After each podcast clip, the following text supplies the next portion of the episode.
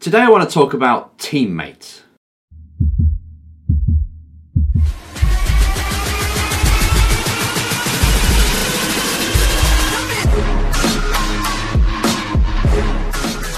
Hi, this is Enzo. Welcome to episode 27 of the Race Driver Coach Show. Today, as I mentioned, we're talking about teammates. Now, this is a topic that I'm surprised I haven't had a question on before. Before, you know, since the start of this Race Driver Coach Show, I'm surprised nobody's asked me before because it is quite a common problem. It's when you go to a team, you're happy, you've got your car, you've got the sponsorship to be in that car, you're in the drive, you're in the team that you want to be with, and then they wheel out their teammate, your teammate. Now, how you react to that is very important. Some drivers say, come to me and say, Enz, can you help me mentally screw up my teammates so I can beat them? Honestly, I've had that quite often. Usually at the higher ranks of motorsport, that happens. And obviously, I turn them flat blank down, saying, no chance, that's not what we're going to do here. I'm not going to spend my time trying to bring someone else down. And this is what's going to be the main answer, actually, to the question that inspired this whole question. Uh, sorry, this whole episode. And you see it often, don't you? You see two teammates and they hate each other. They're really, whilst they're in the same team, they're like this. They see the other person as being their main enemy because they've got the same equipment. And obviously, everybody who's looking, in their eyes, everybody who's looking is judging them, saying whoever wins is the best driver because it's equal. Even though very often it's not. Very often one car is better than the other, or has got slightly better mechanics or engineering team on that car, or the team wants that particular car, one of the two, one of the three or four or five or six, to win. So it's not always a level playing field, as a lot of drivers out there know. But still, there's something in here about teammates. When you're working with a driver, they just cannot help themselves become jealous or they want to beat that person more than anybody else. Before I go any deeper, let's just take a look at this question from Lewis. And he asked, Hi Enzo, already next season I have been told that I must beat my teammate in order to continue racing. I'm turning to you for some advice on how best to go about this. I'm sure you have come up against this before. Yes, like I just said, loads of times. People, drivers coming to me saying, "Can you help me beat my teammate, or, or can you do something that will mentally harm them and help them underperform or overdrive or just get under their skin?" And I'm not. I never go for that. That's not really. That's not really my philosophy of what I want to do and what I stand for as a coach, and it shouldn't be yours. If you're trying to bring, you see companies do this, don't you? If you're trying to bring another company or another driver or a competitor down in order for you to win, that's a massive weakness on your behalf. That, that really gives me an insight to your character. It doesn't mean I'm going to judge you. It just because it's kind of like a, an automatic reaction to someone who has got the same piece of bread or after the same piece of bread as you, right? You try and hold them back while you get it. But when you're competing, when it's just you toe to toe against somebody, that's a weakness. That means they're in your head already. They're already one. If you're thinking about how I can bring them down, they're already a part of you. And if you start to make mistakes in the race car, if you start to see them in your mirrors, they're in control. They're driving you. So, Lewis, I want you to take on a philosophy that I've believed in for a long time and I teach my drivers and I hope to teach every single person that watches these videos is focus. Now, you hear me talk about focus a lot. Where you focus the mind is how you feel and how you experience a certain situation, right? So, if you've got a situation that you've been dealt with and you focus on the negative side, you're going to feel negative and depressed about the situation. But if you focus on solution and what's good about that situation and how you can use it and how it's going to make you better, all of a sudden you become resourceful. That's just the way it is in life. And this is the same for your focus when it comes to a teammate.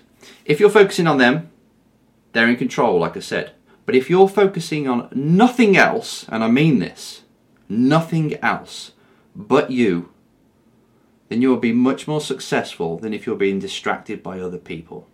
I really mean that. I mean, you hear all the time people saying, be the best you can be. And I want to bring that on a bit more. I want to say that yes, you have to be the best you can be. But you can never focus on beating a certain person, another person. This is where you let results drive you. And I don't want you to do that. If you start to get distracted about, I've got to beat X, I've got to beat that person, I know I should be ahead of that driver, even though they're in a better car. So it really affects me whether I beat them or not. I'm really happy when I do beat them, and it's great. And, I, and I'm dancing and joking with everybody when I've just beaten them and put their face in the dirt. But when they beat me, I'm affected, I'm angry, I'm anxious, I'm nervous. I now look embarrassed because everyone sees them as being better than me. If you're playing and investing time into that game, you're going to lose. You're never going to be happy. Well, you'll be happy at one point when you're winning, but as soon as they start to get close, you'll get nervous and you won't perform at your best. As soon as they're beating you, you're beaten. this is from the world of fighting. If you're a fighter, you'll understand this that everything has to be the only thing you are focused on and in control of is you. And I want you to really live that in your daily life. So when you see somebody, you know, on the road and they're cutting you up, are you really in control of that situation? If not, let it go. It's all these tiny bits that are going to help you become self obsessed. You've got to be self obsessed if you want to control what you're in control of in your racing career. Otherwise, believe me, because I've worked for management companies that have told drivers that I'm coaching, you've got to beat this person. If not, you're out of the program. If you're watching this, you know exactly who you are, the drivers that have been told this. And I'm like, you don't understand that that's just defeated that driver straight away. You think it's going to motivate that driver to do better. In fact, it's going to make that driver worry, focus on something that's not important. They're going to make moves on that driver now because they know they have to beat that driver and they'll lose the whole grand picture and more likely they're going to fail. They're not going to be at their best. So I want to bring it back to you now and say teammates are just people that are out there in a similar car to you, similar team, but they're gathering data for you. They're helping you as a driver become better. That's it. That's all they're there for. They're not there for you to see where you rank. They're not there to stroke or to affect your ego. They are actually your teammate. They're out there getting data. All you need them for is for a bit of banter, just to enjoy the day more, but also to gather that information to make yourself better. They're exploring. They're on their own mission. It's got nothing to do with you. They've got the same goal as you, so you know they're sharing. They're a kindred spirit to you. They got the same goal, a lot in common actually with yourself.